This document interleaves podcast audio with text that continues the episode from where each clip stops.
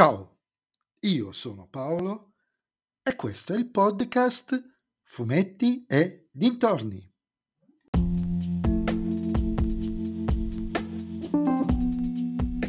In questo episodio del podcast vi parlerò del secondo volume del manga Asadora, scritto e disegnato da Naoki Urasawa ed edito in Italia da Planet Manga Panini Comics.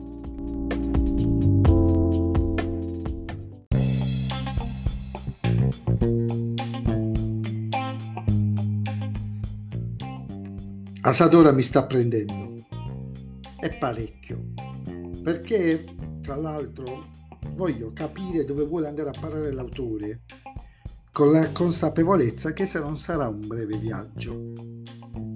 Se il volume precedente faceva un'ottima introduzione della protagonista, di tutto ciò che le stava succedendo attorno in quel momento, dei suoi comprimari a partire dal suo rapitore per sbaglio, della sua indole altruistica fino all'ultima tavola, dove appare un qualcosa di inspiegabile, in questo volume invece l'autore lo utilizza per far evolvere Asa, per fargli scoprire quella che sarà la sua passione, il volo.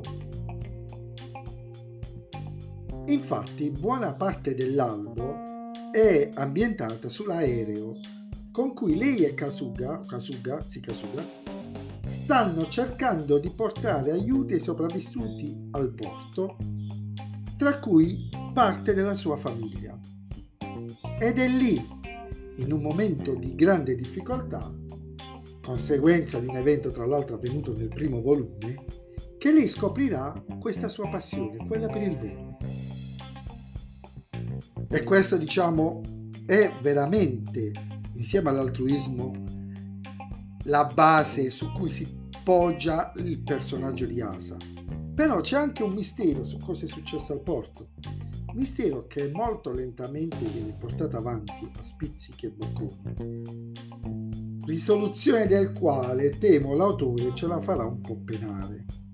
Un albo molto molto bello anche graficamente, grazie ad alcune sequenze veramente ben congegnate, dalla struttura molto cinematografica e dal tratto dinamico e visivamente affascinante.